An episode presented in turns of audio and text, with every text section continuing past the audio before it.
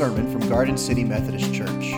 We want to invite you to worship with us each Sunday at 10:30 a.m., either in person or online. You can come to our beautiful sanctuary at 62 Varnado Avenue, Garden City, Georgia, or you can worship with us online as we stream our services at gardencityumc.com. Almighty oh God, you search our hearts and see every part of us. All our desires are known to you, and from you no secrets are hidden. By the inspiration of your Holy Spirit, cleanse our hearts so we may perf- perfectly love you and glorify your holy name. We pray this through Jesus Christ our Lord. Amen. And now, as God's dearly loved children, let us pray together. Our Father in heaven, holy is your name. Your kingdom come, your will be done, on earth as in heaven. Give us today your daily bread, and forgive our sins as we forgive those who sin against us. Lead us not into temptation, but deliver us from evil. For the kingdom, the power, and glory are yours, both now and forever. Amen. Amen. Please be seated. Our scripture this morning comes from 1 Corinthians chapter 1, verses 26 through chapter 2, verse 5. Consider your own call, brothers and sisters. Not many of you were wise by human standards, not many were powerful, not many were of noble birth. But God chose what is foolish in the world to shame the wise. God chose what is weak in the world to shame the strong. God chose what is low and despised in the world, things that are not, to reduce to nothing things that are, so that no one might boast in the presence of God. He is the source of your life in Christ Jesus, who became for us wisdom from God, and righteousness and sanctification and redemption, in order that, as it is written, let the one who boasts boast in the Lord. When I came to you, brothers and sisters, I did not come to proclaim the mystery of God to you in lofty words or wisdom, for I decided to know nothing among you except Jesus Christ and Him crucified. And I came to you in weakness and fear and in much trembling. My speech and my proclamation were not with plausible words of wisdom, but with a demonstration of the Spirit and of power, so that your faith might rest not on human wisdom, but in the power of God. This is the word of God for the people of God. Thanks be to God. I got a confession to make to you guys. Um, if you invite me to an event and you use Facebook to do it, I probably am going to click the maybe button because I'm an introvert. And I don't know on the night in question of your event if I'm going to be up to going to it or not. Maybe I'm going to want to stay home. I do not like to make that commitment. But we live in a world these days that feels like it's scared to make commitments. Right? People don't want to get married uh, because they say, well, I don't need a piece of paper to prove that I love this person. So what do I need to get married for? Right? It's just this, this culture that, that wants to keep our options open. Or like we don't have a, a, a trust that the other person's going to come through for us. Or we don't want to let people down by because we're scared we're not going to be able to keep a commitment. So we just avoid commitments altogether. But you know, sometimes it's nice to hear a commitment. Sometimes it's nice when you have a party and you're wanting people to come to see people click the yes and not the maybe. All right, I can count on this person to come. They said yes. Sometimes it's nice to hear the person that you love stand up in front of God and everyone and make that promise, that commitment that they want to stay with you.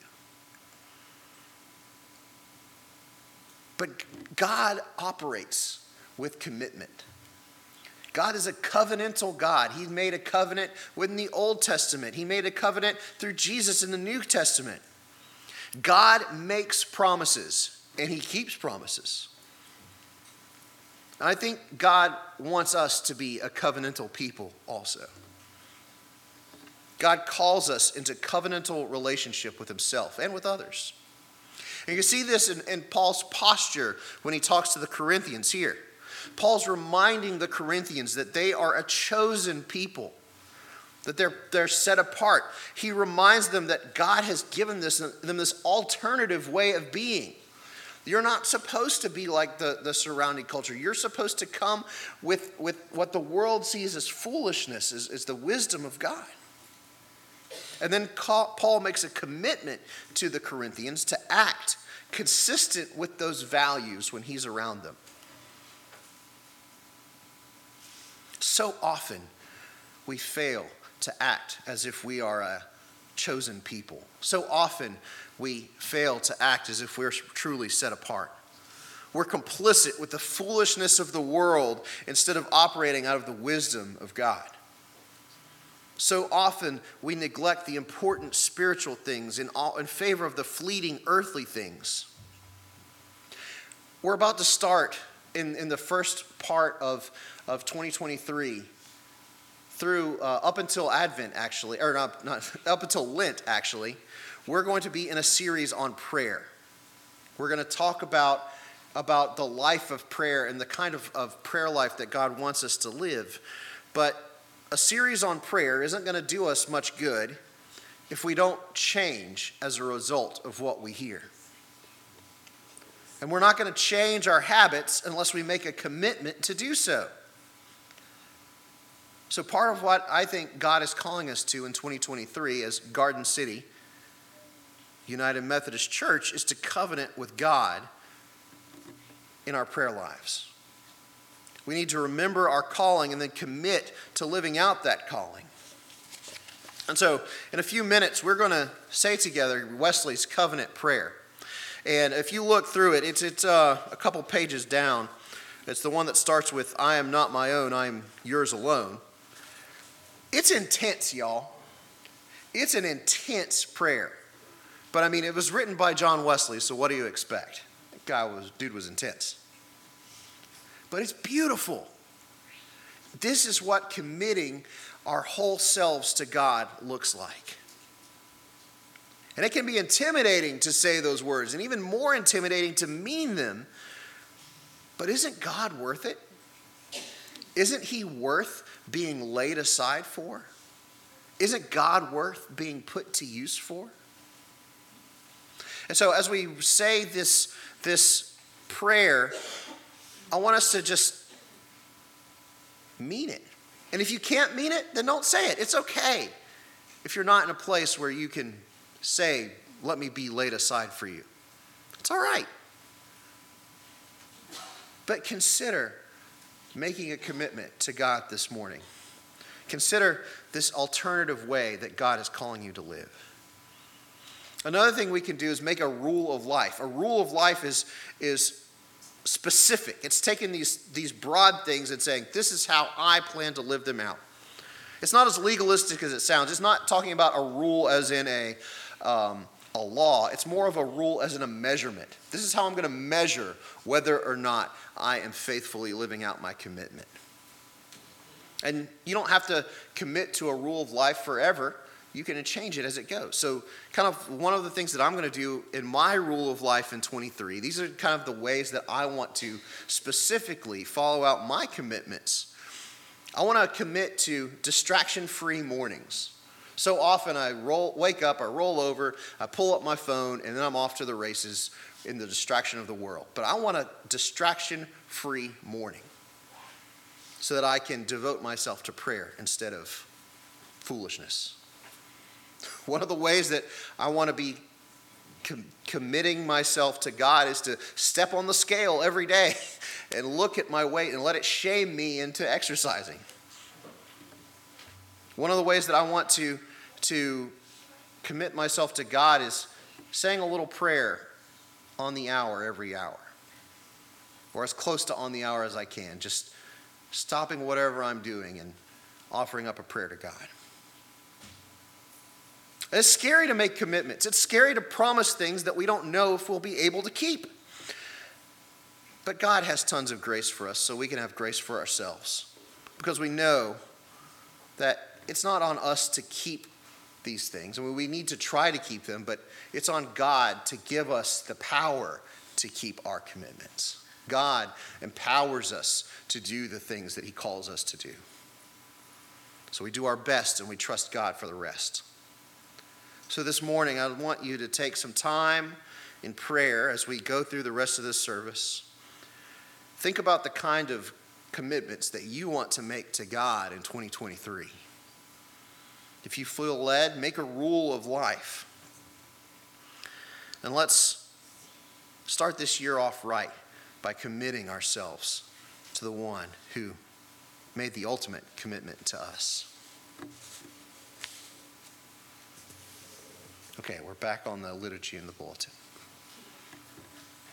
When I came to you, brothers and sisters, I did not come proclaiming the testimony. Oh, wait, I already said that. Okay. Dearly beloved brothers and sisters, the Christian life is a life found in Christ, redeemed from sin and consecrated to God. We are those who have entered into this life and have been admitted into the new covenant of Jesus Christ. He is the mediator of this covenant. He sealed it with his own blood so that it would last forever.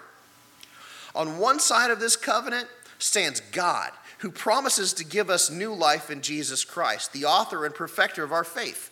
Every day, God proves his goodness and grace to us, showing us that his promise still stands firm. On the other side, we stand as those who promise to no longer live life for ourselves, but instead only to live for Jesus Christ because he's loved us and given his life for us. There are times in our lives when it is important for us to remember and to reaffirm our promises and vows. In the same way, we come today to renew our covenant with God. Many generations have done this before us. Today, we make the covenant our own, renewing with both joy and sincerity the covenant that binds us all to God. We are those who seek to live as true disciples of Jesus Christ, but sometimes we fall short. Let us now examine ourselves before God humbly confessing our sins and submitting our hearts so that we do not deceive ourselves and cut ourselves away from God. Let us pray. Father God, you've set forth the way of life through your Son, Jesus Christ, whom you love dearly. We shamefully confess that we have been slow to learn of him and have been reluctant to follow him. You have spoken and called to us, but we have not listened. You have revealed your beauty to us, but we have been blind. You have stretched out your hands to us through our friends, but we have passed by them. You have accepted your gifts and offered little thanks. We are unworthy of your unchanging love. We now confess to you our sins. Please forgive us for the poverty of our worship, for the selfishness of our prayers, for our inconsistency and unbelief for the ways we neglect fellowship in your grace, for your hesitation to tell others about Christ, for the ways which we deceive others. Forgive us for when we waste time and when we misuse the gifts you have given us. Forgive us for when we have made excuses for the wrong things we have done and we have purposely avoided responsibility. Forgive us that we've been unwilling to overcome evil with good, and that we've not been ready to carry out our cross. Forgive us that we have not allowed your love to work through us to help others, and that we've not made their suffering our own. Forgive us for those times when instead of working for unity, we made it hard for others to live with us because of our lack of forgiveness, inconsiderate judgment, and quick criticism. Forgive us when we have not tried to reconcile with others and when we have been slow to seek redemption. Forgive us also for these sins that we silently confess to you now.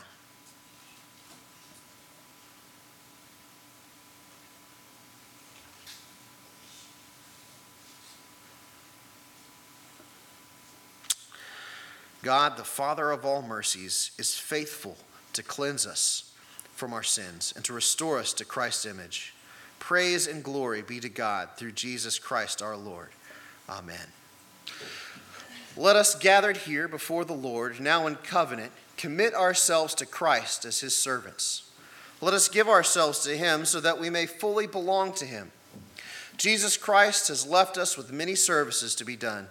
Some of these services are easy and honorable, but some are difficult and disgraceful.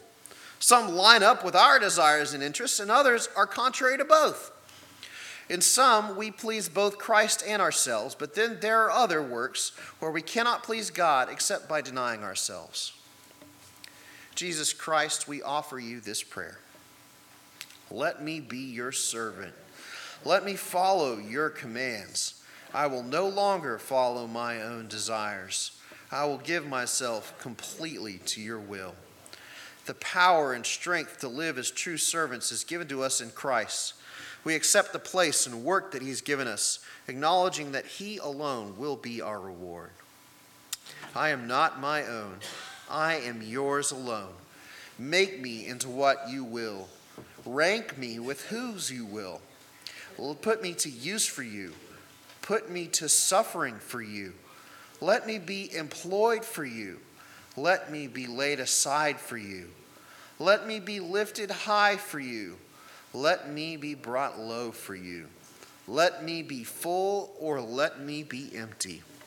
Let me have all things or let me have nothing. With a willing heart, I freely give everything to your pleasure and disposal. Christ is Savior to those who are His true servants. He is the source of all salvation to those who obey. To be His servant is to, be, to consent fully to His will. Christ accepts nothing less. Christ will be all in all, or He will be nothing.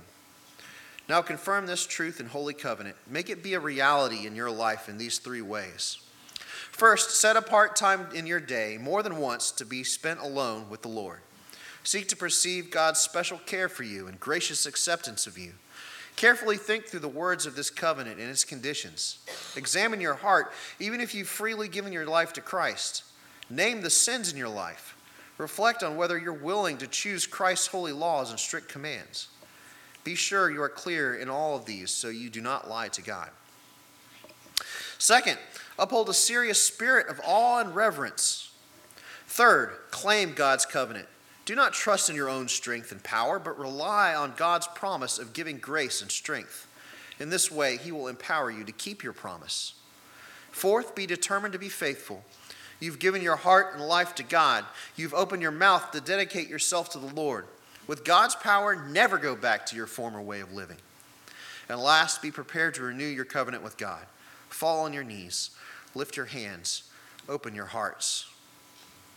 Let us pray together. My righteous God, for the sake of your Son, Jesus Christ, see me now as I fall down before you. Forgive my unfaithfulness when I have not done your will. You promise mercy if I turn to you with my whole heart. God requires that you rid yourself of every idol in your life. From the bottom of my heart, I here and now renounce every idol in my life, covenanting with you that I will not commit any known sin. By turning against your will, I have turned my love toward the world. In your power, I will watch for any temptation that will lead me away from you. Through Jesus Christ, God offers to be your God again if you allow Him to be. Before all heaven and earth, I here and now acknowledge you, Father, Son, and Holy Spirit, as my Lord and God.